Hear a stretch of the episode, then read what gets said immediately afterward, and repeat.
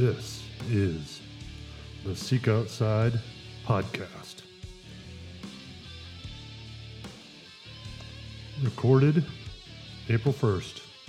Today's guest is Ryan Lampers, talking about all things Ryan Lampers gardening, homesteading, hunting, you name it.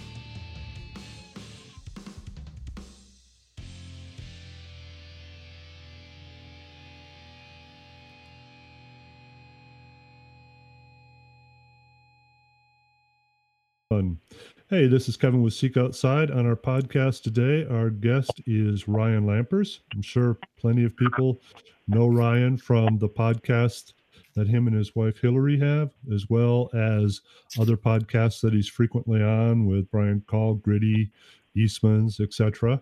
Um, we also have Dennis, who is a brand manager for Seek Outside, and Nathan, who is digital content manager for Seek Outside. So it's going to be a little bit of a group podcast.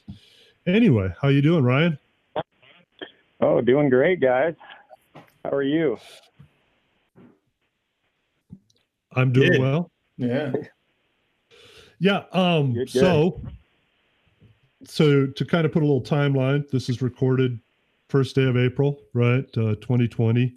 A lot of the nation is on uh, lockdown or some sort of restriction on travel and movement um, due to COVID 19 coronavirus stuff. I know you and your wife have uh, done a couple podcasts on it.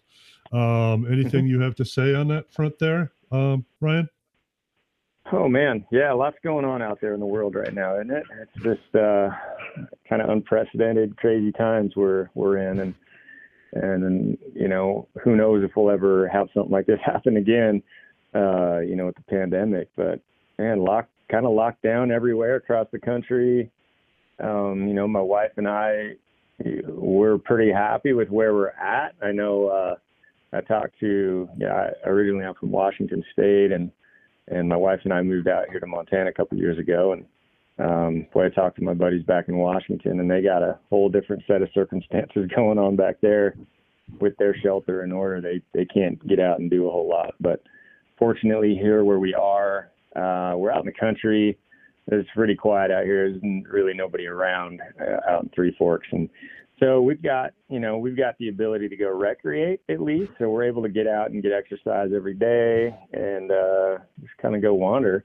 And a lot of places don't have that option. But um, yeah, what Hill and I have been doing through all this is uh, kind of just what most people are and just buckling down, trying to get some projects done, get some podcasts done, get some work done around the house.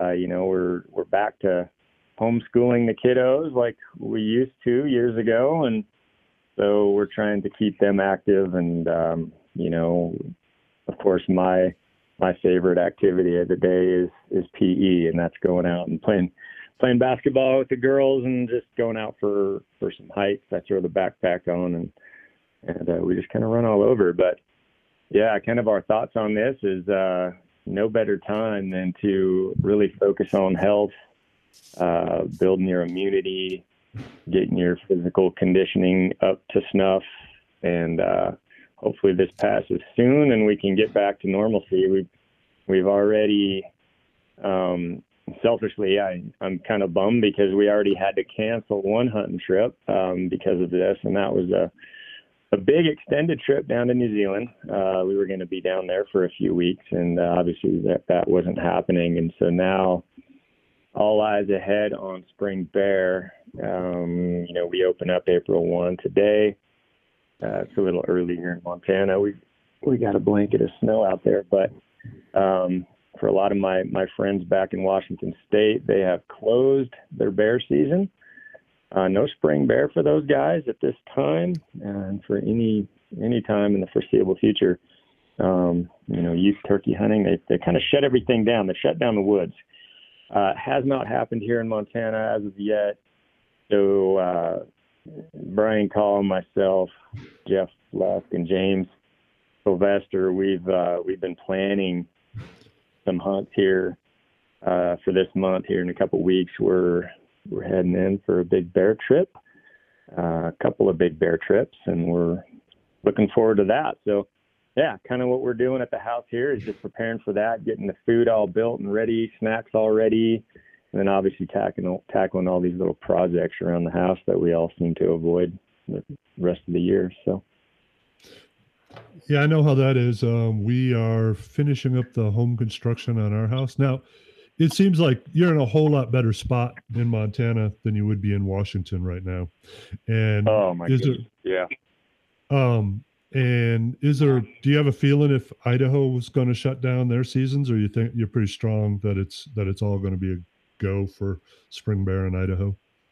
I'm not positive. I, I sure hope they don't. Um, I haven't heard anything to that effect yet that they're that they're closing the woods. I know guys are still out hiking and stuff like that, and uh, put some calls in out there, and and we're still a go. But you know, if things change, then then we will kind of kick Idaho off the list, and we'll really focus on Montana here. And and um, you know, if nothing else, you know, we'll we'll see a lot of country, learn a lot of country. Uh, I know around here though, at this elevation, the bears are they're still a ways off. Usually May, um, you know, second week, third week in May is when it really starts to pop here in Montana. But Idaho, you can kind of get into some lower elevation type stuff and um, you know, prior to this little blanket of snow we had, I know there were some bears already popping out uh, two weeks ago down at, uh, you know, 25, 3,000 feet elevation. So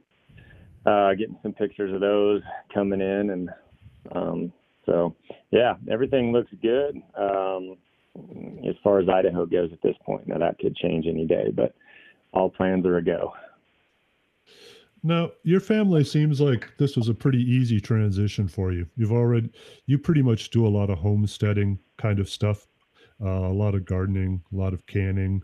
Um, as you alluded, you used to homeschool your girls uh, before. So this seems like you probably are among the people that had an easier transition with this whole stay at home and run on the supermarkets and everything.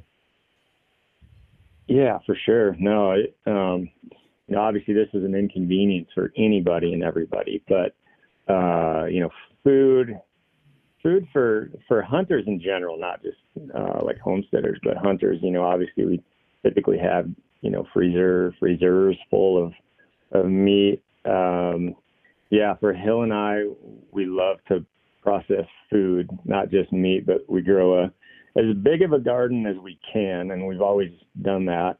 Obviously, here in Montana, there's I'm still in those learning stages of this new uh, zone here. Climate's way different. Uh, short, short, much shorter growing season than I had uh, back on the coast of Washington. So, um, you know, we're really focusing on that. In fact, right now, it's a great time to uh, get all your starts going. We're most likely I won't be putting anything in the ground for another eight nine weeks. Um, that's just the zone I live in, to, kind of for fear of that last uh, last frost of the season.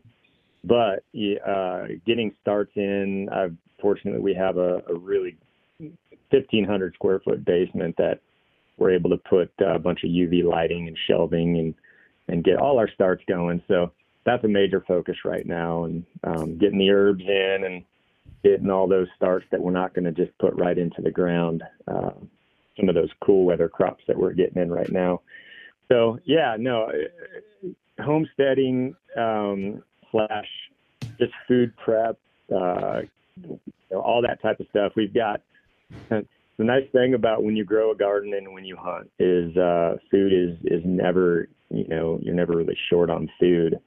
Um, if you're a canner and you've you've canned a bunch of you know sauces and soups and pickled beans and beets and onions and all that kind of stuff. You know, you just go to the pantry, and um, fortunately, we have a big old pantry full of mason jars, full of full of food, and um, and it, it is not, it's an easy transition when you're not able to go to the store. Uh, obviously, there's even for a homesteader, uh, there's things you can't just do yourself, and it's nice to have when you go to the store. Um, you know, bananas, avocados, stuff like that. But as far as just um, you know, dehydrated berries and um, just foods put up uh, in the cupboard or the pantry, and then in, in the freezer.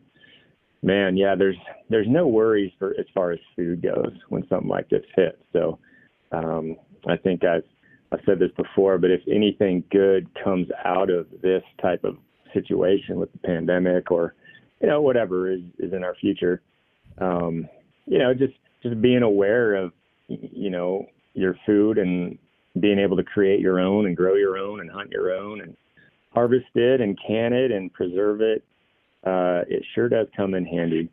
And, uh, and you know when things like this crop up, there's no real worry as far as where your your meal is going to come from. It's just kind of all all in house, and and you're able to, um, you know, I mean, shoot, you could as long as the power doesn't go out, we're still able to grow indoors um, with lighting and and grow salads and, and vegetables and, and things like that. So, no, so you transition.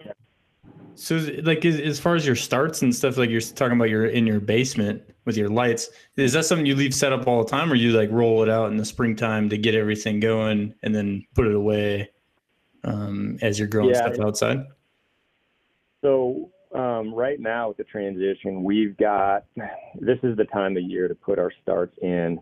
Um, as far as uh, getting them transplanted into the garden, you know, we're about the right timing there it's not something I do year round. Now that will change once I am able to get my um, my giant greenhouse built here. I I had to leave my greenhouse uh, when I moved from Washington, and um, I've got plans, and I'm still making plans for a uh, underground slash kind of uh, kind of above ground underground type greenhouse where I'm able to use you know, the just 300 days of sunshine in this place, and I've got kind of a sloped hill where I get full southern exposure, and uh, I want to use the the ground for not just insulation in the winter, but also in the summertime. It's it's kind of uh, what I've wanted to do for a long time. Now, once I get that built and I get um, get my wood stove in there, uh, I'll able I'll be able to grow year round again, but uh, it's just not the case yet. Uh, not only do we have a short growing season, we also have a short construction season with the mud that we have here in Montana, uh, or just the freeze. Uh, when it, that mud is wet, you're, you aren't doing a whole lot out there. It's it's clay and it's nasty stuff. So, now we got a bunch of big projects coming so that we can have these vegetables and everything growing year round. Grown year round, um, yeah. And, and so that's something that you used to do in Washington. You used to just grow year round. Yeah, you can do it very easily back there if you have yeah. a greenhouse um, with a heat source. It's it's super easy and obviously a little bit of lighting at certain times. Um, mm-hmm. But uh, yeah, throughout the winter, the nice thing about Montana is is full sun. You know, even throughout the winter, it's not dark and cloudy, and and you don't have to introduce those lights as much, but uh, you do need to have a heat source to um, keep your soil um, what, heated anyway. When we first moved into this house, we pretty much did much more of a homestead uh, lifestyle here. We had a very large garden. It sounds very similar to some of the challenges. Our growing season was, I mean, we could get frosts in June and in late August. Yeah. So it was pretty short. And it was kind of funny because we started out just growing a lot of stuff, chickens, um, canning, a lot of vegetables, and all that. And we had bindweed really bad in our garden, which was just awful to deal with. And mm. over the over the course of it was, I joked that it was so bad that you could like, uh, you know, pull the weeds from one row and turn around, and they were already growing back at the start of the row. Um, right.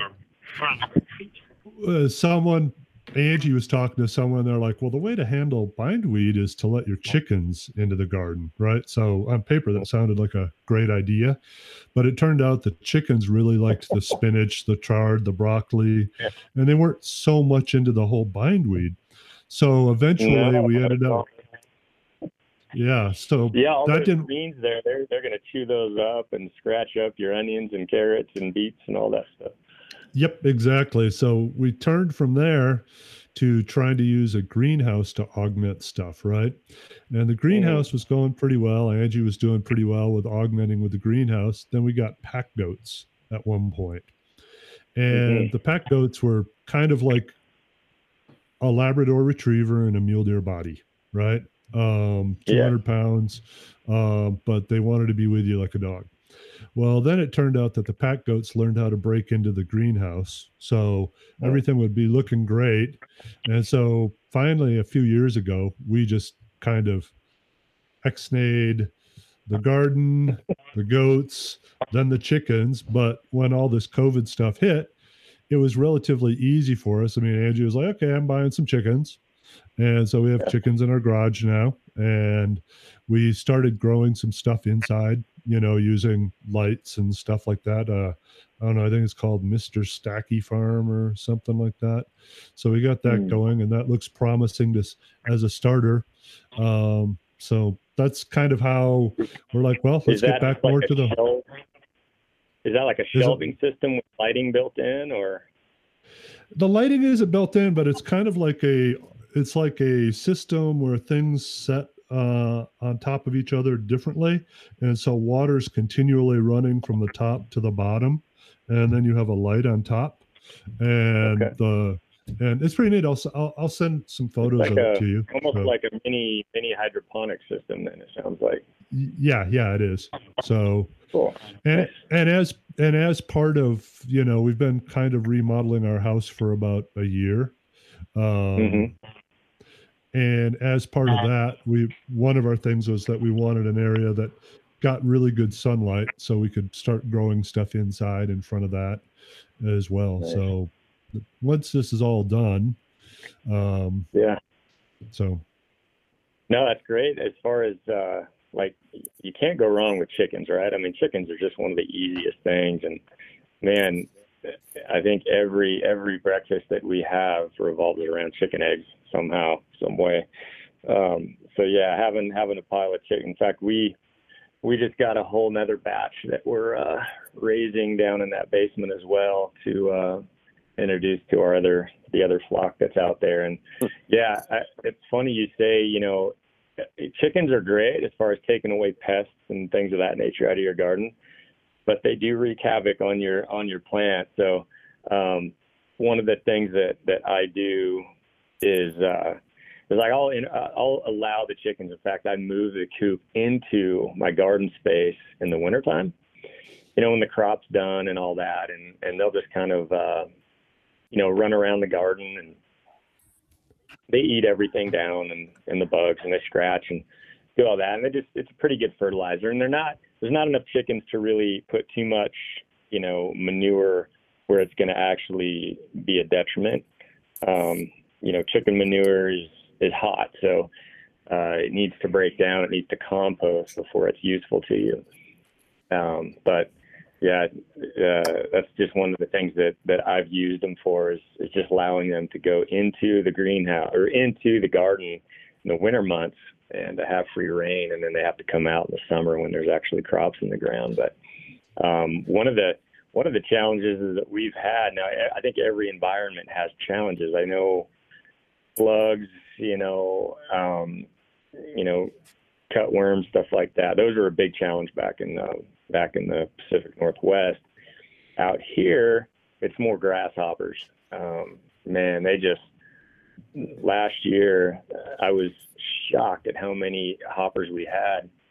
It was just some type of a boom, and uh, I had a rough go trying to keep those hoppers out. So uh, they do some pretty big damage to all your kale and all your greens and all that. So mhm. um, this year I've gone to basically putting a moat around my fenced in garden. So the chickens, I mean, the chickens love hoppers, right? So they can just kind of motor around in that moat, that little fenced off area, and pick hoppers up as they're trying to get into the garden. Um, and, uh, and so that's kind of one of the things that I'm using the chickens for is to try to knock down that hopper population a bit as well. so so how many chickens do you have, have. Oh, we've only got. I think we've we've got ten. Um, yeah, ten or eleven. And you have a mob and you have a mobile coop basically then Yep, yep. Got uh, got it built to where one side is on wheels, easy to move around. Um, and in fact, uh, on my list of things to do here while this is going on is, is I'm going to build another movable tractor style coop that uh, that I can uh, put up on the other side of the garden side there, and um, for this whole new crop that we're going to be uh, introducing. So, um, yeah, yeah, little little uh, you know, like movable coops are are pretty nice to have.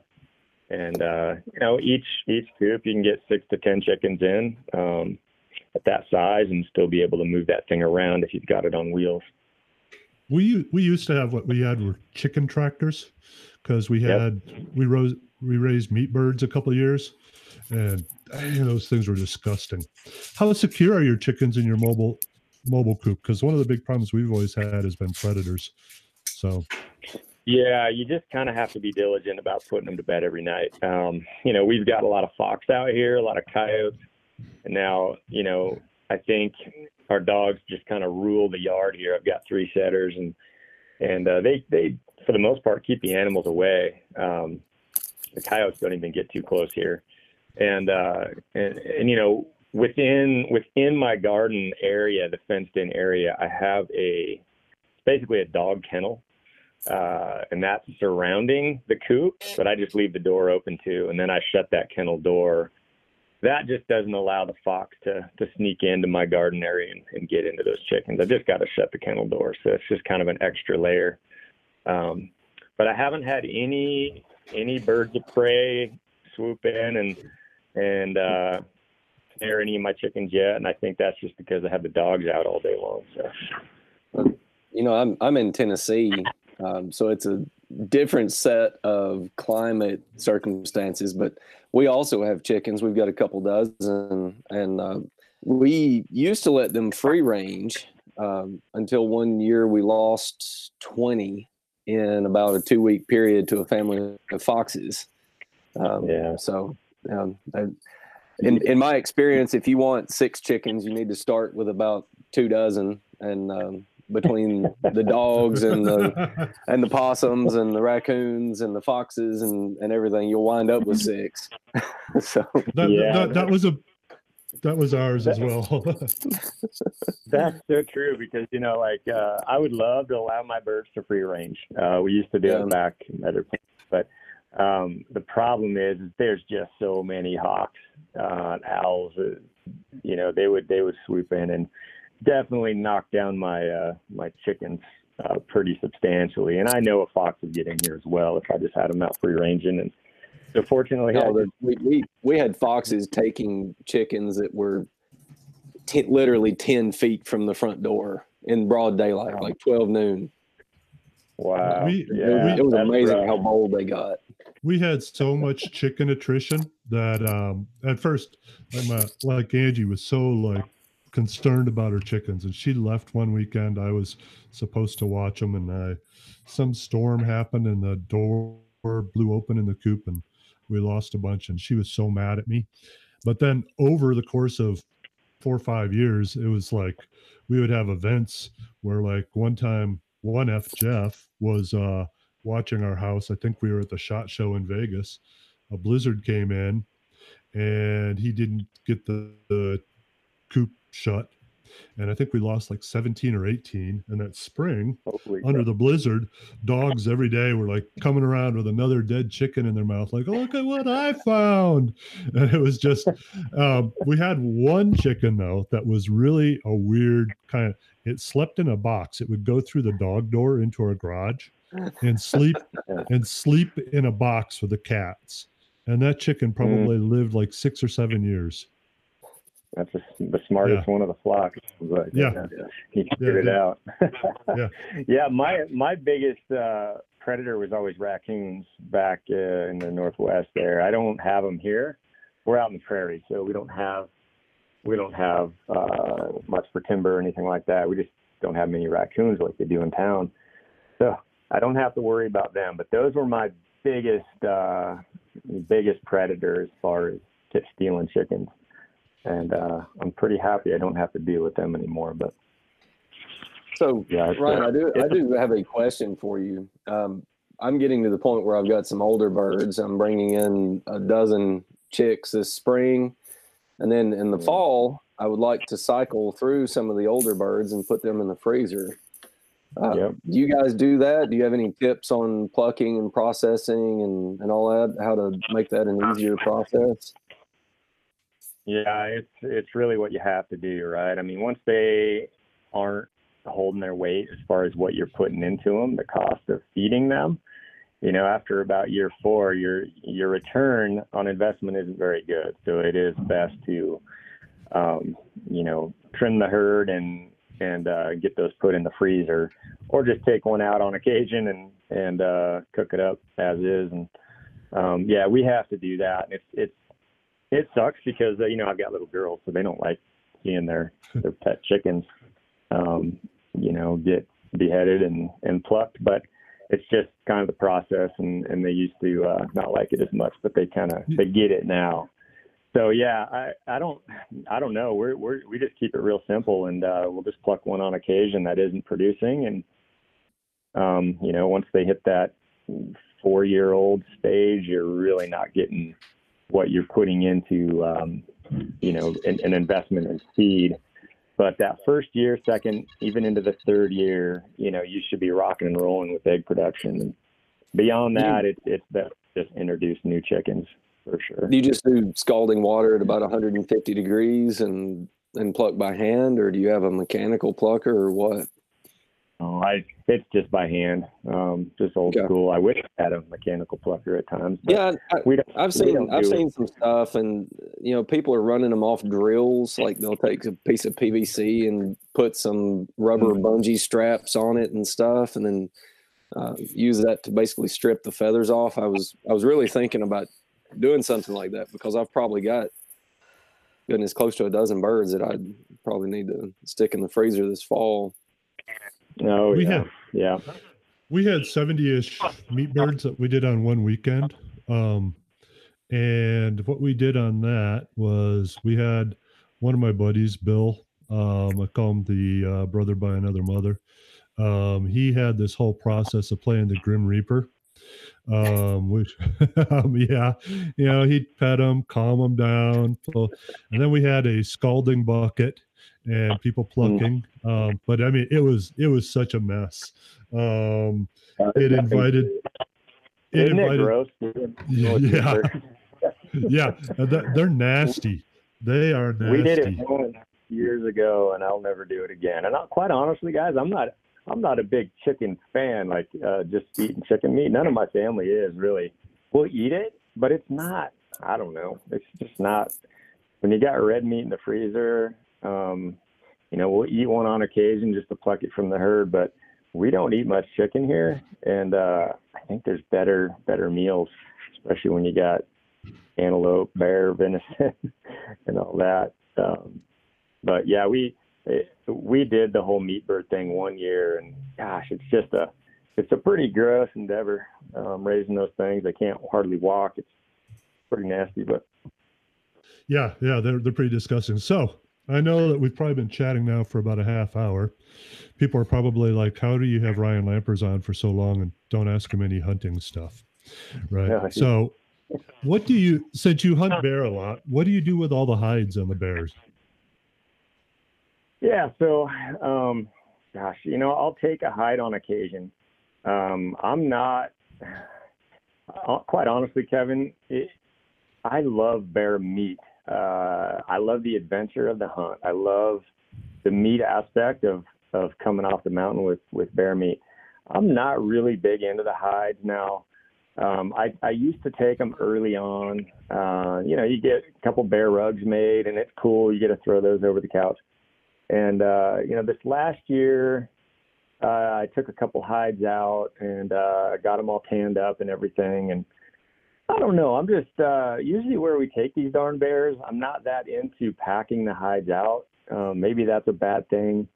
Uh, I, I'm more interested in the adventure of that trip as well as the meat uh, that I acquire from those bears.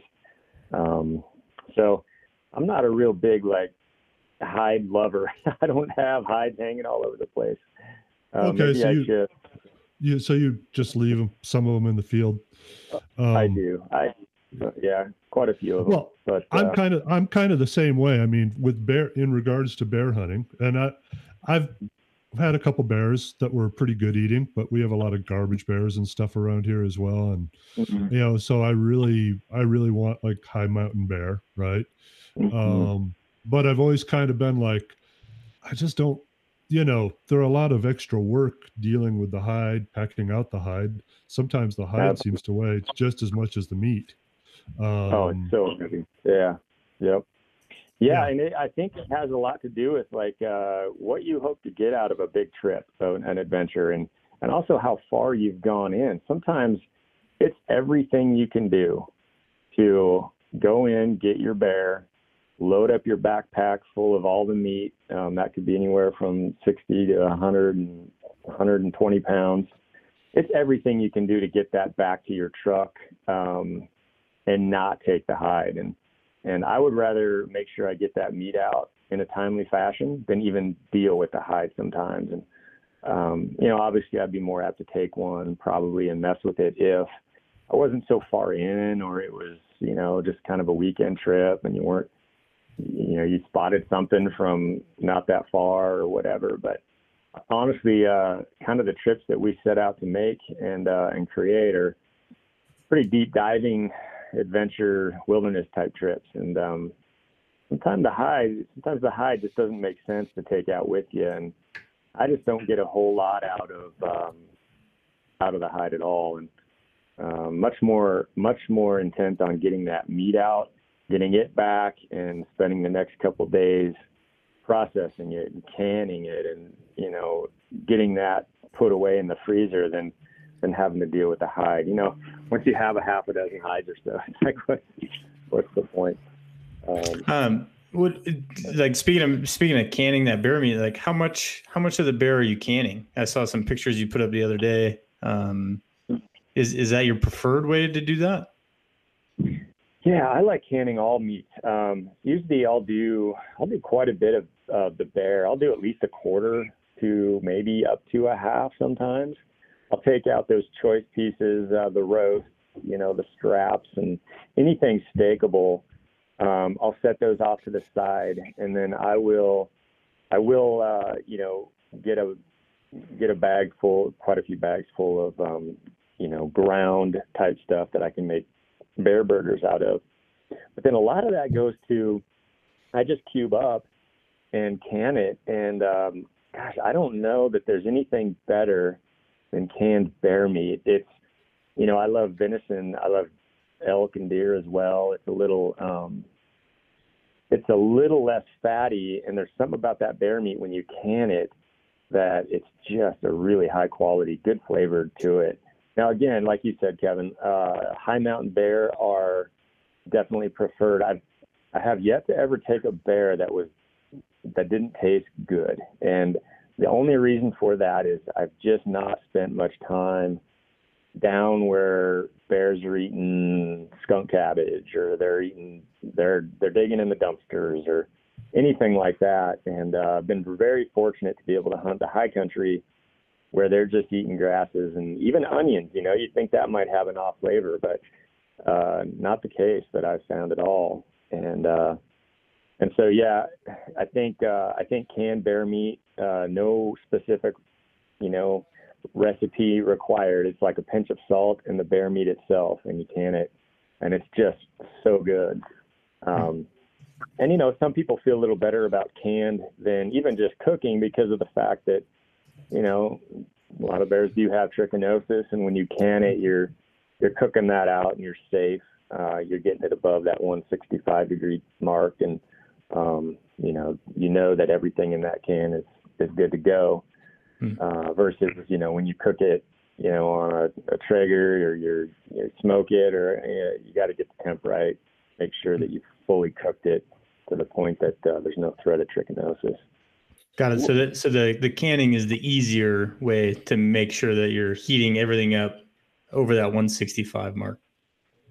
Yeah, and it just man, once you can it, it just seals everything, seals all that flavor in too. You know, all Yeah. that all that fat, and you know, if you're ever taking a bear, you'll notice that the uh, the meat is almost a purple, dark color, and it's very it sound may sound gross to some, but it's very greasy. Uh, but I found that that's just that's just the flavor. That just adds to the flavor. You know, it is very fatty and greasy, and and it just it, for making burgers or you know when you can it up and you lock all those juices in there, man, it's just one of my favorite jars to pop open is a is a jar full of canned bear meat. Um, now, there's also a difference in spring bear to fall bear. One of the advantages that uh, we have, you know, Idaho and Montana is we got very uh, liberal seasons when it comes to spring bear hunting. Back in Washington, that wasn't the case. You had to draw. It was pretty tough for us to get a spring bear tag in that state.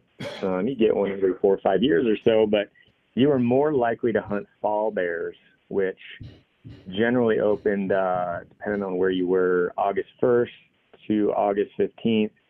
And so you're focusing your efforts in areas where they're eating berries, uh, huckleberries, blueberries, high mountain stuff.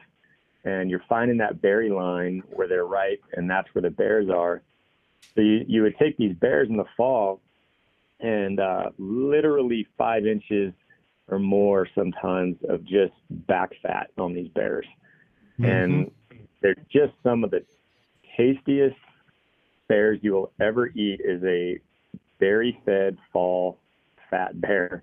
And uh and it is hard to beat the meat off of those things that are just living in a berry field. I mean they get they get lazy. You get a good year of berries and those bears literally lay down on their bellies and they're just like scarfing. They're just pulling those berries in with their paws and, and just scarfing down berries, and they get fat and happy up there. And it's one of the it's one of the best meats I think you'll ever find. Is uh, you know you pluck a bear out of a berry field, and the other advantage to that is, and I don't know if you guys have ever tried you know rendering bear fat or anything like that, but I I know we we do it a lot, and we use the heck out of that bear fat uh, after you've rendered it, and uh, you know, you don't get very much on a spring bear. Obviously, they've been they've been denned up and they don't have a whole lot of fat on them. Sometimes you'll find one that surprisingly has some, but uh, those fall bears, man, you you, could get anywhere from a dozen to uh, you know 15 mason jars full of rendered down bear fat off of uh, off of hmm. one bear. Wow. And, uh, and it's a little extra work, but it's kind of fun to do and play with. And and utilize that bear fat like like, How do you, like you do. Oh man, so there's a lot of ways you can use bear fat. I think I think if you're a baker, you'll see the value in it. Um, bear fat and duck eggs; those two are two two things that just kind of go together uh, when you're baking dishes. Um, I mean, gosh, we even put it in our like we'll make these uh, these sourdough, very egg rich waffles in the morning, and then we'll add a couple tablespoons of bear fat to to every batch, and it just makes. You're using uh, it like a lard replacement. Yeah, exactly. Yep. Uh, what is yep. your canning setup? Like when you're canning bear meat, are you using a mm-hmm. turkey fryer in a pot or an instant pot or pressure cooker or, or what? So I'm using a I'm using a pressure cooker. I'm going to play it safe. Uh, you know, I suppose you could do a water bath, but it's never as safe as using a pressure cooker. I would highly recommend getting a good pressure cooker. Uh, I've had one for years. It's called um, the All American, and it's I don't know how many quarts I can get in it, but it's it's a big one and it's very well made, and um, and it's it's just the easiest way to go, and it's it's very safe. So um, yeah, my system is it's basically like canning anything else. And you know, with most meats, it's it's a 90 minute process. Um, you know, in the actual pressure cooker itself hmm. before you uh, before you turn it off. So. Now, did you learn all this uh, the canning part on your own, or I, I mean, listening to your podcast, that was you talking to the Montana Wild Sheep. You talked about your mentors and the things that they taught you as a hunter coming along. Did someone teach you all the canning stuff, or did you just go to the bookstore and buy a book and be hmm. like, I'm going to teach myself all this? yeah, uh, great question, Kevin. Uh, I actually learned it all myself. I uh, I had some aunts that were very into canning. Um, I think it used to be more fashionable back in the day, and uh, growing up, my aunt do it a lot. Yeah, and uh, but my my folks didn't do it a whole lot yet. My my father was uh, a uh, basically a master gardener. He he's very very good. He he was very he got me into the gardening. He uh, I mean he was into grafting fruit trees, you know, nut trees to growing these giant enormous gardens and uh, I'll be honest for most of my life uh, as a kid up into my teens I I couldn't figure out why he would waste his time out there plucking weeds, throwing rocks out of his garden when he could be doing something fun like steelhead fishing on a river or going out hiking. But he, uh, You know, he he did it and he did it and he did it. And uh, I would make fun of him for it and I'd go fishing. And eventually I saw value in it. And uh, and he he finally got it through my thick skull that there's there's value. And it's kind of nice to go down to the garden and just hang out and and eat stuff right out of the ground. And um, and then the bummer of it is though that you know come the end, you know your harvest season, uh, which is typically when we start to go into the hills, you've got all this excess food in your garden from greens to carrots to onions to beets. And if you don't have a way to preserve it, you're either just letting it, you know, recompost into the ground because you don't have time to uh, eat it all, or you Mhm. find a way. And, and canning just makes the most sense. You know, you, if you like pickled stuff, it's it's very easy to can, um, you know, all kinds of vegetables and uh, and pickle them up and and put them away and have access to them in the winter. And so, if you love that stuff in the summer and you want to be able to continue to eat it year round, it only makes sense to get into canning. So I just kind of learned it on my own. Um, you know, from dehydrating certain type things to canning them and, and just wanting them, you know, put away. And I don't know, that that's always been a big love of mine. It's just food. Um, I think that's, That's why I funny. love hunting so much and gardening and all that. so I grew up with my grandma, right? And um, she did. She had a giant garden. Um, she did canning almost all venison. You know, so most of our food Yeah. was from the garden or was venison. She we had grapes. She made her own wine. We had a big strawberry patch. All this, but as a kid, I was supposed to go out and weed like three rows every day during the summer when I was like seven or eight. And I hated Right. that garden at such a level. One day, I was like seven or eight one day. I ran away from home. I was like, I cannot take this garden anymore. I just want to go fishing because I used to go fish for all these little brook trout and all these silly little streams in central Wisconsin. So I ran away to my neighbors and um, went over there, and his wife made breakfast. Carol, they live in Salmon, Idaho now. And I just did not like the way she made her eggs. So I went home. Couldn't deal with it. that's all it took, huh? Wow. yeah. So I was I was I was real strong with my conviction, right? So I was back to doing that guard. I was back to doing that garden for breakfast before uh before I could go fish or anything. So Yeah, man, it, it, it that's funny. Yeah, I I think uh, I wonder if that's just normal. You know, uh, it takes a while to see value in in the garden aspect, like growing food. Um, you know, it took me. Who knows? Maybe I never would have would have figured it out if my dad hadn't have been so adamant about gardening, spending so much time every summer doing it. But um, boy, there is something very fulfilling. Uh, when you grow your own food, just like when you're out hunting your own food. Um, I, I kind of relate it to that feeling you get after you uh, buzz up all your firewood and you get everything stacked and you're good for the winter, like that feeling. mm-hmm. Uh, yeah.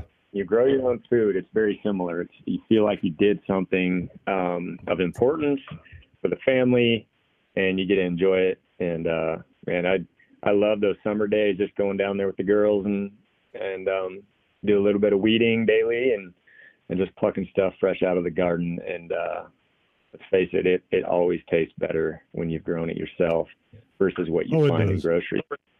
It does. Um, in fact, yeah, with kids, I think it'd be a whole lot easier if pizza grew in the ground or donuts or something or cookies, right? They'd be like, "Oh, Yeah. gardening is awesome," but no. Yeah, and it's interesting. Like we have the hardest time. I think pretty typically it's hard to get kids to eat vegetables, you know, greens or salads or things like that.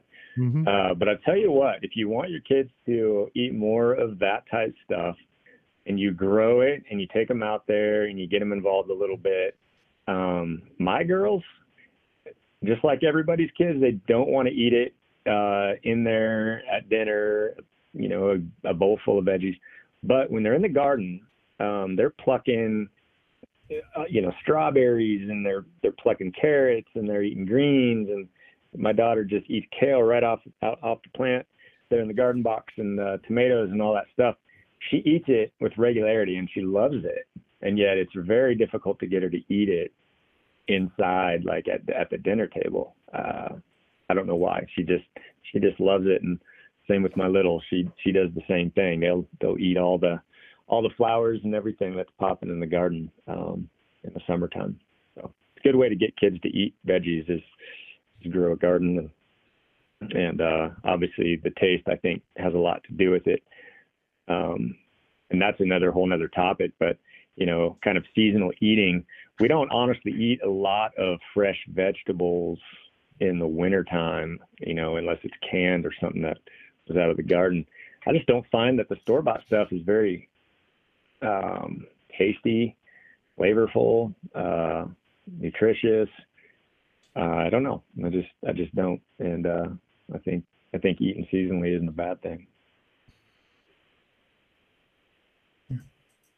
Well, I mean, if you go back to looking at like say some of the stuff Hillary's talked about on the podcast, or you did a hunting trip with uh, Metabolic Mike, um, and stuff like that. If you or if you listen to say Mark Sisson and people that advocate maybe closer to keto or you know closer to a very nutritious, very wholesome kind of hmm. diet, you know, just it was really hard. I mean, you just didn't. Most places in the country don't have berries going in in the winter. You know, you're you wouldn't have been a hundred years ago. It would have been that you very likely, or two hundred years ago, that you very likely um, trended towards meat and fat for most of your Yep. winter sustenance. So, Absolutely. No, it's completely true. And, and my wife's very, uh, you know, she, she talks about that pretty frequently. And it's, it's just, it's totally right. I mean, a lot of soups and stews and meats and, you know, meat potato type stuff and, and, and fats and all that in the, in the winter, things that you've put up or canned and, and then come summer rolls around and you're able to get all those, those fresh garden greens and berries and in the fall. And, uh, definitely something to that because that's that's where we came from and that's how we used to uh, uh, used to um, have you know that's what we how we used to live basically. So no, it makes sense for for sure. And quite honestly, I'd prefer not to have to you know buy those things when the flavor profile is I don't know. I, you ever get like a very tasty tomato from a store in the winter, or does it just taste like watered, very very bland, plain? Uh, I don't know. Just don't get a whole lot out of it. But uh, those summer tomatoes off the vine are that's where it's at for sure.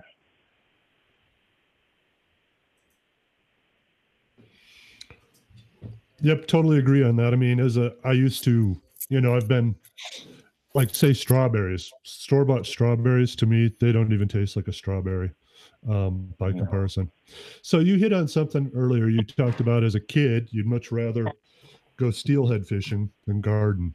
Now, according to a couple conversations, you used to be quite the quite the fisherman, and I heard talk about that on a podcast. I think you talked about guiding in Russia and and, and all sorts of stuff like that. So it seems like fishing was really kind of your first love. Yeah, no- yeah, absolutely. Uh, when I grew up, again, everything kind of revolved around my father. He was, uh, he was, you know, raised on Whidbey Island and, you know, kind of a salmon mecca. And uh, he's just a, a stellar fisherman in every every way, from steelhead to all types of salmon, um, trout, everything. He's just really good halibut. And uh, so, yeah, I I was raised around that uh, spent most of my youth. Uh, we lived by lake, so I'd spend most of my days just down on the on the lake, figuring out, you know, how to catch catch crappie and catch trout and uh, all the different things and all the different creeks. And uh, no, I, I fell in love with fishing, and I uh, I got out of uh, school, and I was fortunate to you know I've fished with a lot of a lot of folks in that Pacific Northwest by that point uh, in my early 20s, and and so I guess I had a name for being pretty okay at steelheading and and all that, and uh, that landed me a job in Alaska. They offered, and so I went up and and started doing that, and I'd spend you know my five months out of the summers fishing in Alaska and guiding people, and uh, that led me to travel over to Russia for a couple years and and uh, got a part be a part of that steelhead project and on Kamchatka and and we fished you know the east coast west coast fishing for giant rainbows and kunja and it was one of the best experiences of my life uh, getting to travel around and basically you know get to ride in choppers and pick out water that we wanted to fish that nobody had access to uh, you know prior to the fall of the Soviet Union there, it was um, it wasn't even accessible. And after everything uh, kind of fell apart and and areas opened up to the public on Kamchatka, it wasn't just military. We we were able to get over there and take advantage and, and see rivers that just you know, except for the true natives, uh, just hadn't been seen before. And and so we got to name all these waters and uh, holes and stuff like that, and and really learn the you know the the west coast of Kamchatka and all it had to offer for steelhead and and all the salmon opportunities and and um, no, it was a lot of fun. And so yeah, my my love was fishing back then. Uh, I still loved hunting, but that was a short window of my life in the fall, whereas fishing was was a giant part of most of my year. And so yeah, that landed me in some pretty cool places, and, and it took me to some pretty cool areas uh, in the Cascades and, and all over. Just you know, high high lake, you know, fishing and and um, you know what I ended up doing was was guiding and you know doing a lot with fly fishermen and um, you know those five months out of the summer were kind of wrapped up in in the guiding aspect, and then I would come back and and get a little bit of uh, um, I would I would teach guys how to fly cast and fly fish in these lakes that I would lease. And so I'd bring all these folks out wanting to learn. Uh, this was back, you know, gosh, this was back in the 90s. So I was, you know, fly fishing was just coming into its own as far as big numbers of people uh, were taken to it. So a lot of people wanted to learn. And I, like I said, I was I was leasing lakes to where I could take guys out and just show them a good time. You know, teach them what they needed to know about casting, and uh, and then kind of show them all the all the different tips and tricks as far as catching trout. And then eventually, I could just let them go, and and I would be a photographer and take their photos.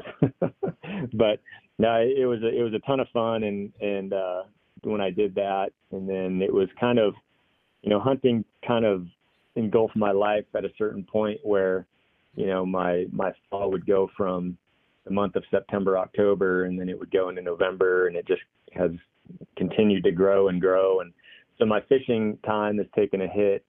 Uh, now it's it's really mostly in the summer, and most of my time is is uh, is involved in trying to find out where another uh, cool adventure hunt will be or take place. But yeah, I, I've kind of as much as I, I grew up around fishing, I definitely have kind of stepped away from it a little bit and immerse myself more into hiking and hunting um, compared to what I used to do for sure. Interesting. Um, yeah, so going going into Russia, right back in the day, um, and so you're saying you're just in helicopters flying around, like spotting spotting things and landing yeah. them, being able to land and and then just sit and fish um, yeah. What, what, yeah. What, yeah. What was that like? Was it so you were taking people from Alaska and going over there? Is that how it was, or?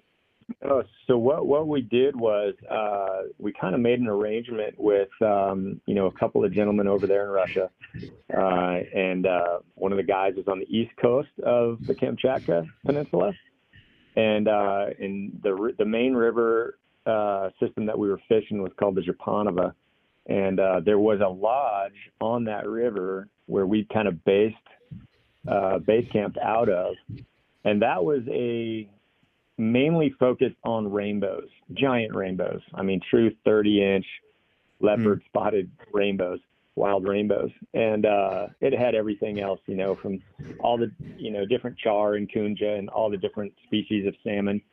But um, um, so, and and then we also made uh, arrangements from there to travel to the west coast and uh, and just fish those steelhead that were kind of unknown over there.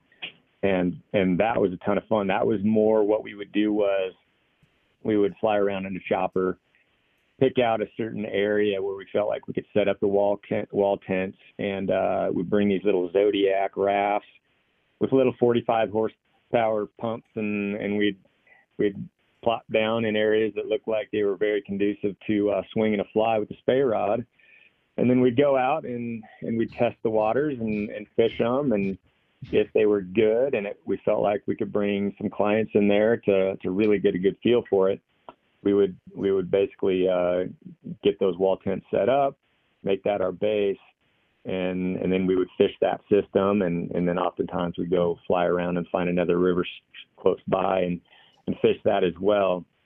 And uh, part of the agreement for what we were doing we worked with the uh, Wild Salmon Center, which was a part of this program. So we were there to get information as well as take guys out and show them a great time, catch more steelhead than they'll ever catch anywhere else in the United States. Um, you know, just incredible numbers of fish over there. But we were taking scale samples. We were getting all the measurements. We were, you know, I would, uh, I would affix tags to to the fish um, and get all the samples and written information down. And we would submit that to the Wild Salmon Center so they could have information and uh, use that. And, and in hopes of, uh, you know, really keeping that wild fishery like it like it was, and uh, try to keep some of the commercial aspect out of it as far as commercial fishing. Um, we wanted to really show that there was value in bringing bringing people over there uh, to just catch and release, you know, those fish and, and all that. And, um, it was a big success. We we had a great time doing it, and there was a lot of information gathered in doing that. But yeah, some of the funnest funnest times were uh, me and uh, two other guides. You know, sometimes we'd just we'd fish our guys all day long, and then at the end of the day, we'd we'd hike or hop in the boat and go fish. You know, waters that that we had a question mark, you know, about and wanted to see it, and and we'd go down and catch, you know, five, six, whatever steelhead in the evening, and um, just it's just an incredible fishery that they have, and and it's still they still have over there. It's still really really good, but um, no, what a what a blast and the country, you know, the, the Kamchatka Peninsula, it's basically just rivers, mountains, and volcanoes. And, um, you know, I'd never been to a place like that, even in, in Alaska, where, you know, the upper end of that Aleutian chain, it's just volcanoes and they're live and they're going off all day long. Um, in fact, one of the mountains that uh, you could pretty much count on it between every 15 and 30 minutes, you know, uh, it would erupt, and at night you'd see the red coming off the top. And, uh, just a, an incredible place to uh, spend spend those those couple of years over there, figuring out, you know, that that country. But yeah, ton of fun. Learned a lot. Wow, that sounds awesome. Um, was there were there bears like the same way you see over in the Bristol Bay area, following the salmon? And there's you could be fishing, and there could be 20 brown bears that are just passing by you and more worried about the fish than the human?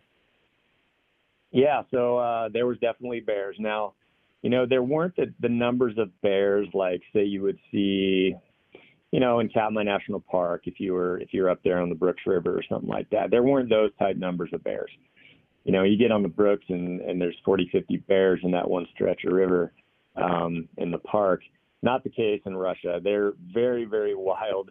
Uh, the rivers aren't built, they weren't built like that. Um, larger systems, uh, but yeah, during the salmon run, they would kind of migrate to those smaller creeks and tribs and stuff like that. And, and um, you'd see bears, but uh, those bears got hunted over there pretty good.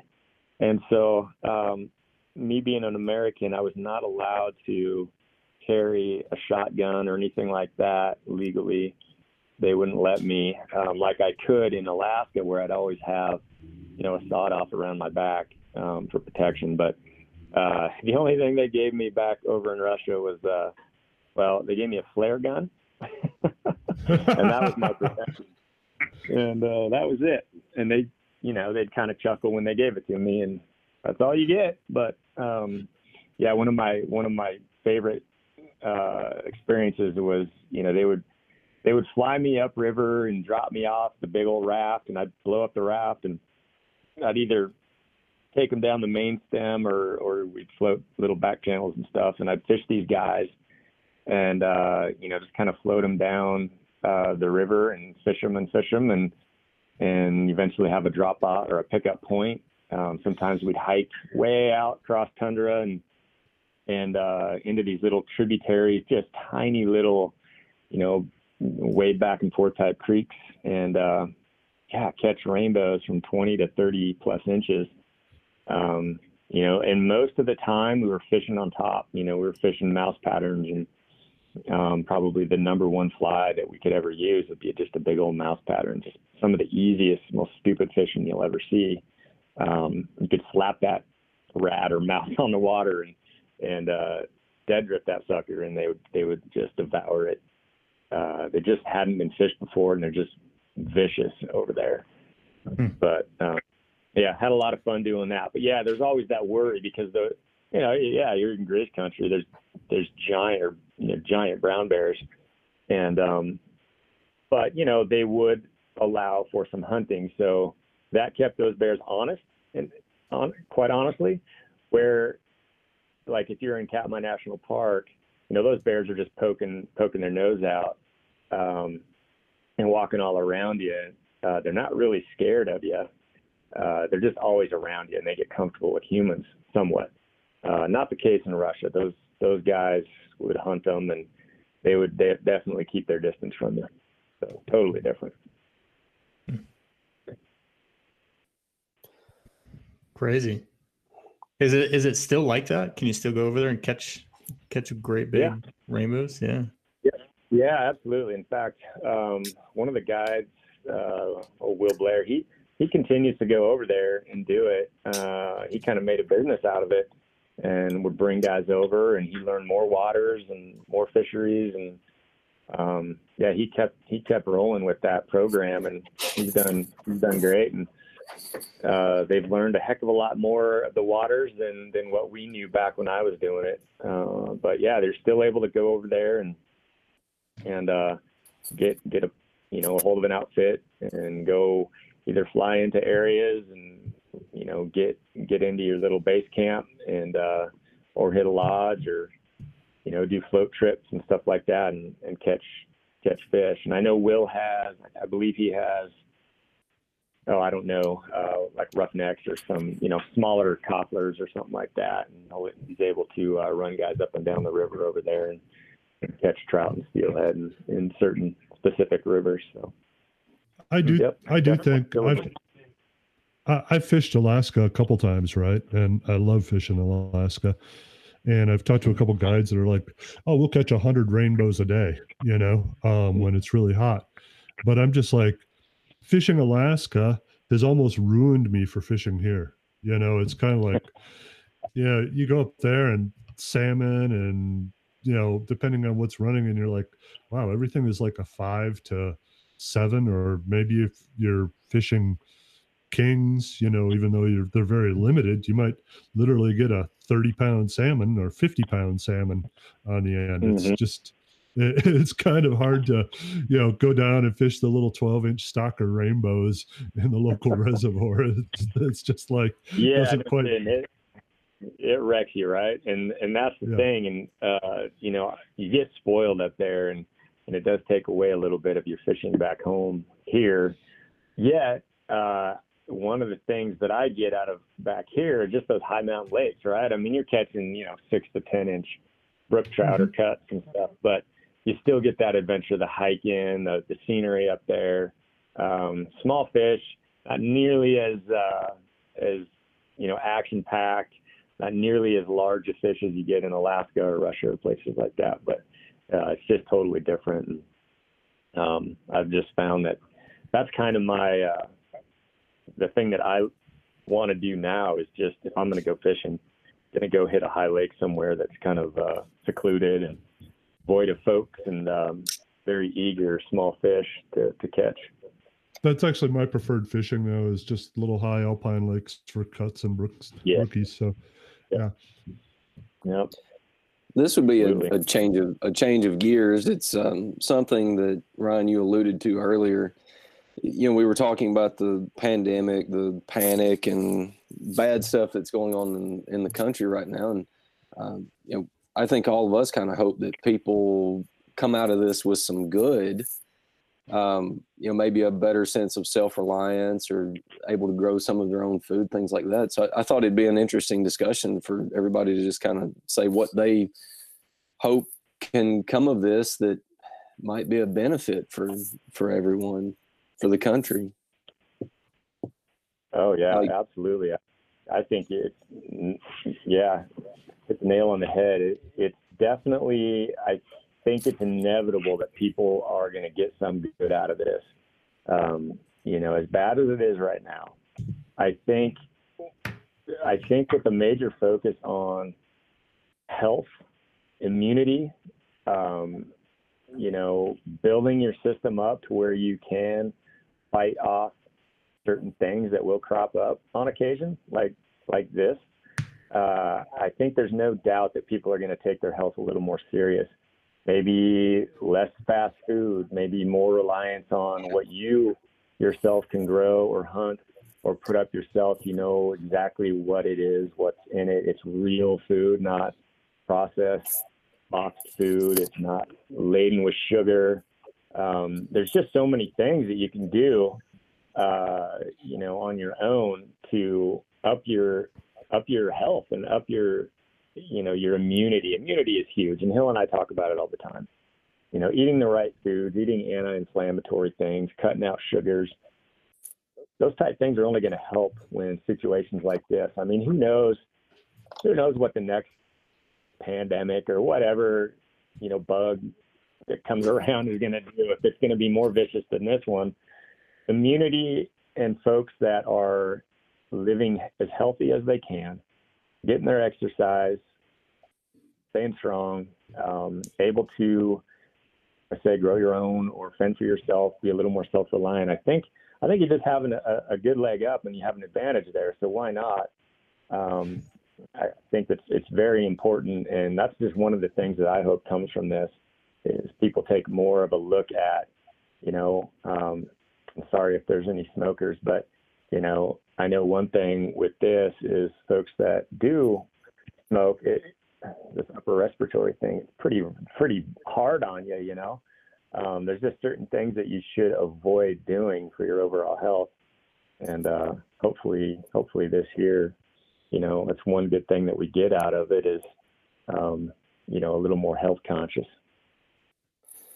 you know, I think it's interesting that people are spending a lot of people are spending vast amounts of time with their immediate family right now and uh, i don't think that's happened in a long time so I, I, think there could be some bad that comes from that but hopefully some good as well um, you know maybe people will stop eating in separate rooms in front of the tv and gather around the table or um, you know, check on your neighbors a little more. I've, I've got some elderly neighbors and I, I try to call them when I'm going to the grocery store. Um, I think that those are a couple of good things that could come out of this. I agree. I think, um, I think there's a bit of a priority reset.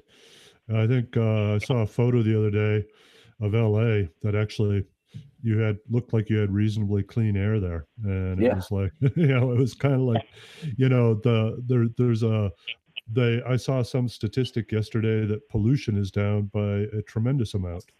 Um, that that that stuff isn't bad. You know, if we can maintain some of that reduction of pollution and greenhouse gases and maybe when this uh, when this is over we don't immediately go back to well i want to drive my car 200 miles today and i'm going to pick up Yeah. three items at the store that maybe we were a little more thoughtful in our approach and and we take on things like homesteading or hunting i mean as you alluded to early ryan a lot of hunters their freezer looks pretty good while people were running to the store and i mean i know i got i got three lunch meat.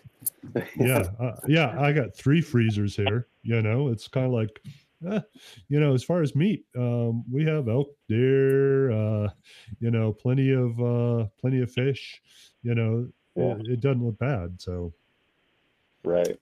Um, No, I, I think that that's 100% correct. Yeah, I think people will hopefully uh, be a little more, you know, also conservative with the resources they're using as well, right?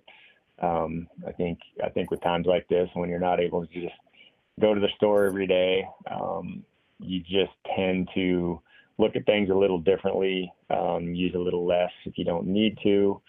Um, don't overindulge in your in your foods, and uh, you know, I think with that mindset, that's that's a good thing. Yeah, I mean, I I feel like one big thing that um, for sure you're, seeing it already, right, with people crowding to parks and things is is just that appreciation to be outside and just just being able to go outside and spend time in the outdoors is is already a big thing, right? Like they closed Washington, people are like, wait, what? Like I can't go outside now. You know, um, Yeah. so yeah, Yeah. there's, there's going to be Yeah. a big appreciation for being able to just just go outside and spend time, uh, you know, not in your house. yeah when i went back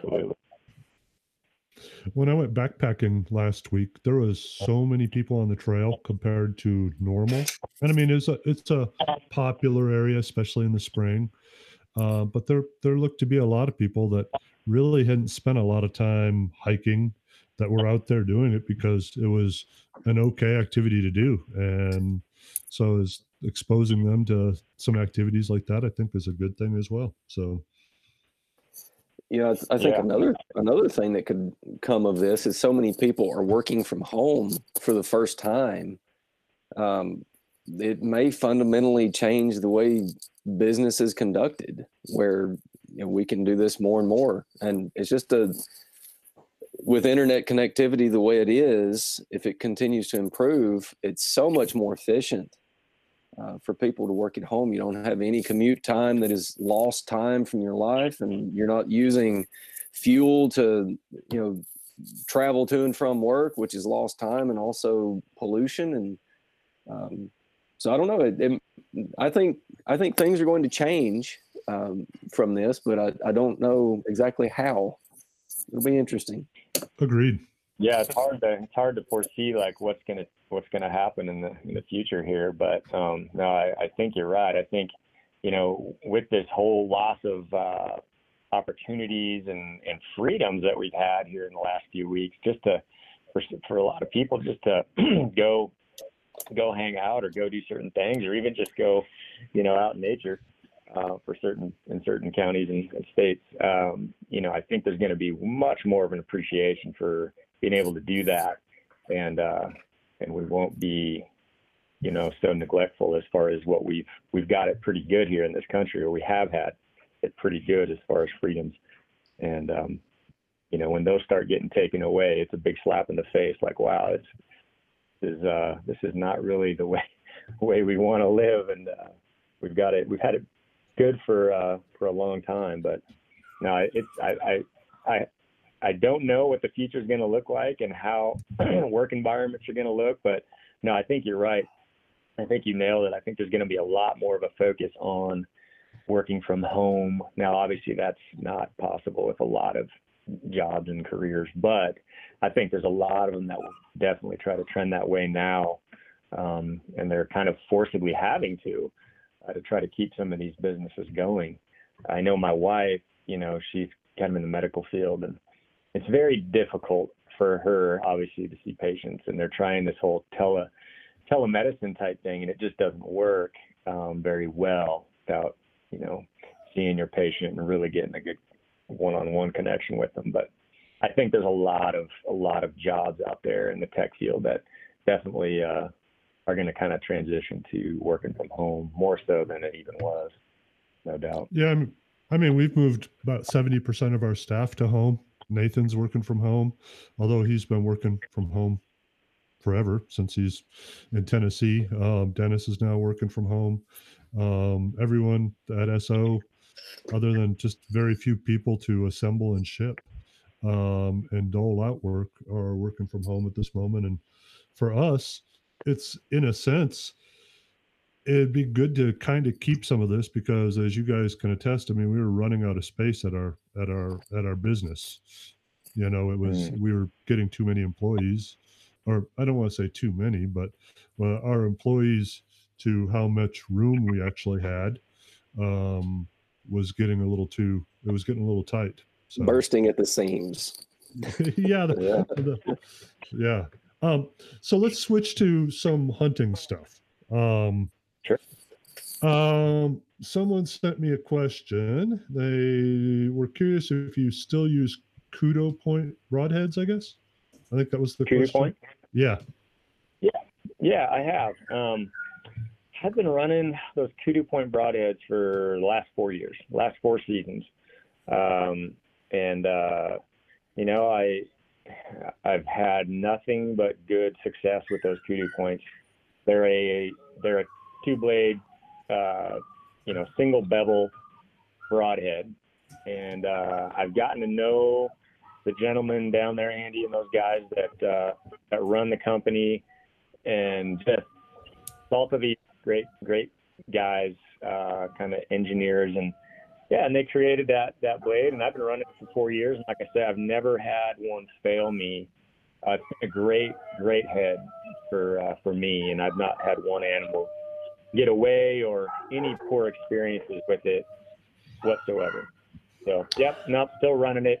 I'm always I'm always fiddle farting around with different arrows and and uh, you know I'll play with different blades on occasion, but um, inevitably, yeah, I, I typically just stick with the kudu points, and they've done really really good.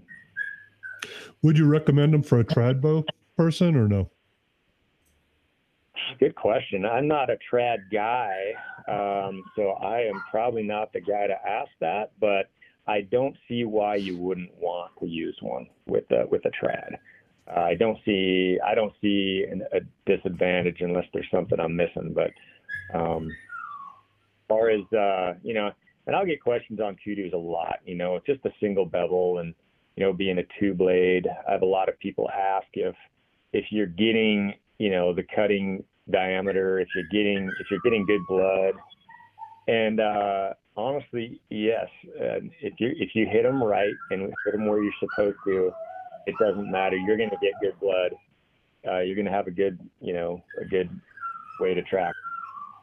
And uh, I think four years of running those things on uh, quite a few different animals, they've they've stood the test of time, and they just they just flat work. So.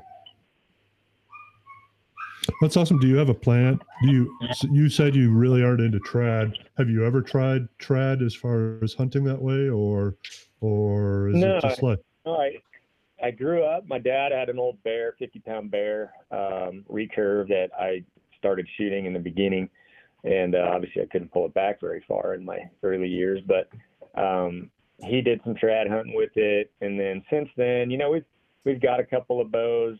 Uh, my wife shoots shoots one on occasion just out in the yard, and we play around with it. But uh, I've got one, got a trad coming here any day, actually, just to play around with who knows if I'll actually hunt with it. Um, I uh, I know it's look, no doubt about it. They're fun to shoot.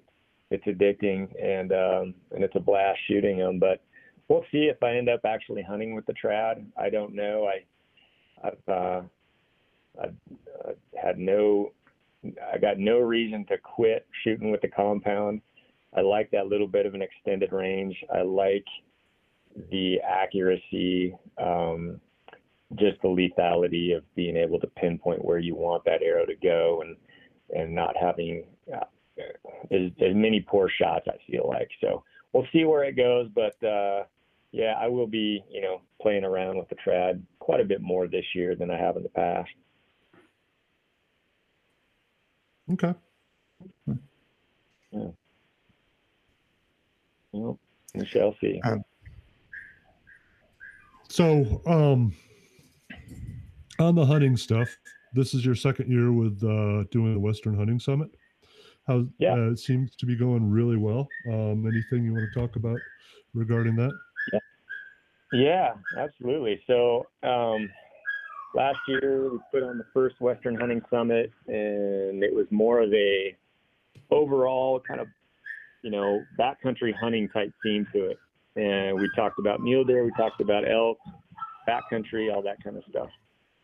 Um, this year, what I ended up doing was kind of uh, separating them out, and so I've got four four summits going this year.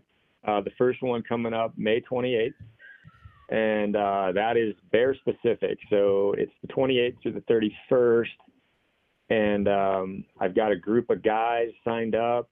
Um, I cannot wait to get these guys out on the mountain, uh, barring some unforeseen thing where the government just doesn't let us go hunting.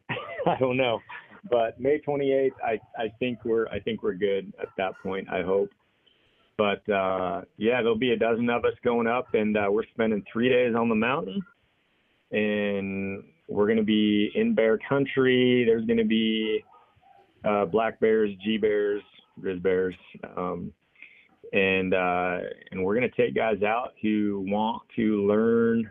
A lot of guys are just really curious about where you find bears, and we're going to be talking about that. We're going to be really taking them to bear rich country where we're able to see them, um, kind of show them the areas that we're looking for at that time of year. Uh, again, this is the end of May, so it is just prime season. Uh, those bears are just starting to think about doing, getting into the rut a little bit. They're moving, they're still feeding really well. And then, um, you know, like I said, there's going to be three days there that we're uh, we're going to spend on the mountain, the two overnighters, and then that very last day, on the fourth day, we're going to be going back um, and spending one day, half day in the classroom, kind of going over everything that we've talked about on the mountain, um, and answering any and all questions in kind of a roundtable type setting. And and if anybody wants to, you know, shoot their bows or have any um, education on that or anything like that, we're we're happy to help. And and that that specific summit, uh, I'm going to be there. Uh, my good buddy Brian Barney will be there, and uh, a guy out of uh, Washington State, Douglas Bowes, he's going to be there. So there's going to be three of us and um, and our group of of folks. Uh, I think about a dozen guys, and so you know, can't wait for that. We may have a few more people sign up for that. We'll see. Uh, I wanted to keep that one fairly small, um, just because of the nature of those three days of uh, really putting miles on in the wilderness and being out there looking for for critters. And kind of a small group is is just more conducive to that. I feel like. And then after that, we've got uh, an elk summit, and then another elk summit. Uh, those are both four day events. And then at the end of June, we've got a Mule Deer summit, and that's uh, June 25th through the 28th. And each of those summits has like a different array of presenters. Um, myself and Hill, Hillary, uh, my wife, uh, Brian Barney, Cody Rich, those guys, we're all going to be at every single one. Um, but we've got uh, unique speakers coming to each event. Uh, for example, um, you know, Joel Turner. For those that aren't familiar with Joel, he runs Shot IQ. Joel is an incredible uh, archery educator as far as shooting, whether that's with a compound or a trad. He is just an incredible guy. He's he's so proficient and so well spoken, and he can just has the ability to teach you how to shoot better. uh, with his controlled loop system that he that he talks about. You know, he teaches snipers how to shoot rifles better. Um, he's just that good. So he's going to be there at the first elk summit, and he's going to have a day with us to just talk about that. Anybody that wants to learn um, to shoot better under stress, um, just be a better overall um, archer. Joel's going to be there. Now we also have a lot of other guys there. Um, you know, Mark Livesay is going to be there as well.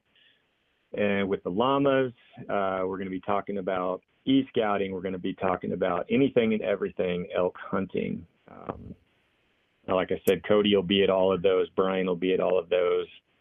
Uh, I've got um, um, oh, who else is coming? Uh, Dan Pickar is going to be at that initial one as well. And those summits are going to be two days on the mountain and then two days in the classroom. Um, there's going to be a lot of shooting our bows. We're also going to talk about shooting of rifles. Uh, I've got a guy coming in to talk about that if that's what uh, the pass holders want to talk about. Uh, they can have a little breakout session with him and, and talk about that. We're going to be talking about elk calling, practice and individual elk calling. Um, and then the, the next summit, we've got a whole array of presenters as well. Randy Newberg is going to be there at that one. He's going to be coming in on the Saturday and talking and answering any and all questions. Um, each of these summits, there's going to be a workout involved, whether that's old Dan Staton from Elk Shape uh, giving a little workout on that Saturday, or the guys right here from Bozeman, uh, Mountain Tough Fitness Labs. They're going to be there as well, um, presenting as well as putting together a, a, short hour workout. And then, kind of to cap off the season of summits, uh, that last Mule Deer event. Uh, again, it's going to be two days on the mountain in Mule Deer country. We're going to be talking about you know, where we find them, approaches, bow hunting, rifle hunting, all of that. Uh, Remy Warren is going to be there at that event, answering any and all questions. And then, um, you know, we're we're going to be feeding everybody. It's just a kind of, you know, we base this thing around educating people who want to learn about Western hunting. And at the same time, I want I wanted it to be more of a just a fun experience for anybody that shows up. Um, hence why we have those two days on the mountain, uh, a little bit of a workout. We're going to be doing some uh, archery shooting contests, trying to make it as fun as possible.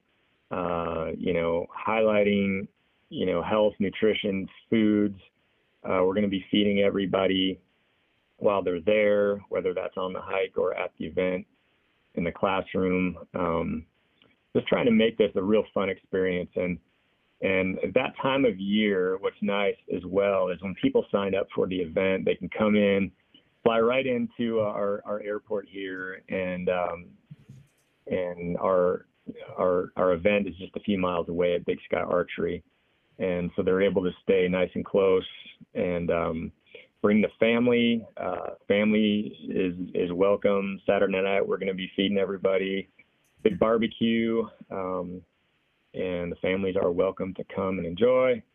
So, yeah, it, overall, guys, it, it's just really it's it's it's specifically to teach folks about Western hunting if they're intimidated by it, um, learn about the gear that we use here, and uh, and it's been a very good success as far as getting people um, excited about it and showing up. And gosh, I think I have we counted I have people coming in from 23 different states this year uh, to these events.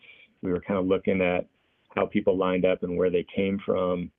Um, and that was our hope. You know, we've got guys everywhere from California all the way to New York um, coming in to uh, to learn and just have a great experience uh, right here in in the Madison range. So uh, very very happy with how it's it's gone so far, and I, I want to keep growing this thing and, and just making it better for people that show up and making it a, a funner experience. And um, yeah, just a great four days of uh, no better place to be than right here in around Bozeman, Montana. Cool, man. Awesome. Do you uh, do you have any spots? Are those all full? Those classes? Yeah. So what, like for the elk summit, we filled that up so fast we added another one. So right now there are some spots open for the early elk, which is June 4th through the 7th. Um, Okay. So And they can- spots and they- there that- yeah. They can find that like just on what would they? Uh, is it Western Hunting Summit? Dot com. Yep. Is So if you go to the website, westernhuntingsummit.com, um, you can go in there and and uh, grab a pass if you like. Or I think we've been shuffling some guys around. I, I made it possible for guys, say, if they wanted to change their dates. I've had a few guys from the mule deer dump down to the early elk and kind of uh kind of just trying to make it as, as good for uh, anybody as far as dates go. So there are a couple spots left. I think there's two spots left again for the Mule Deer Summit at the end, and um, and then you know if we get a few more people for for bear, that's great. Uh, but you know a small group is kind of nice for that trip. I think we're at a dozen right now. So uh, yeah, there's definitely a few spots left, and uh, you know all the options are right there at the the westernhuntingsummit.com. Hey, Ryan, forgot to tell you, there was a question I want to ask everyone. We have another podcast that we're doing this afternoon. Um, so with Kevin Koprick, he's a friend of mine, local guy. He's uh, guided Denali like maybe 20 times, guided Vinson all over. And now he teaches res- technical rescue. So he teaches a lot of SAR teams and um, stuff like this. And and I know our podcast is running kind of long, so I don't want to take up a whole lot more time. But I want to get this question. We didn't warn you about it. Um, it's some sort of backcountry blunder, some something that went really sideways for you, um, because we're going to be talking about you know mishaps and mistakes and rescues on the next one. So I think, Mhm. well, while you have an absolute ton of experience and everyone knows the badass trips you do and that you pull off for the most part. Every every one of us is screwed up one time or another, not taking something or something's went a little sideways. So Sure. Oh man. Um, yeah, we we definitely all fall in line with making lots of mistakes up there, right? Uh, you know, in saying that, I I gotta say, Kevin, I have been extremely fortunate as far as like an a dire emergency type situation. I have yet to have one. Um, beyond my very first deer experience, which I've talked about several times, where I I uh, shot my first buck when I was 14 or something, and I got lost. But that was dire. That was uh, that was very very close to probably not making it out. Um, but gosh, you know, I have yet to have any kind of a significant injury, a cut, or anything of that nature that I felt like I was in in, in big trouble. Um, but as far as you know, I'm pretty good about not forgetting any type of gear situation. Um, I've had I've had times though where uh, I've come back where maybe I should have pinned my tent down a little bit better because I've come back to my tent um, basically picked up and uh, tossed into some trees and just shredded when I come back, which forces you to um, not have a shelter that night.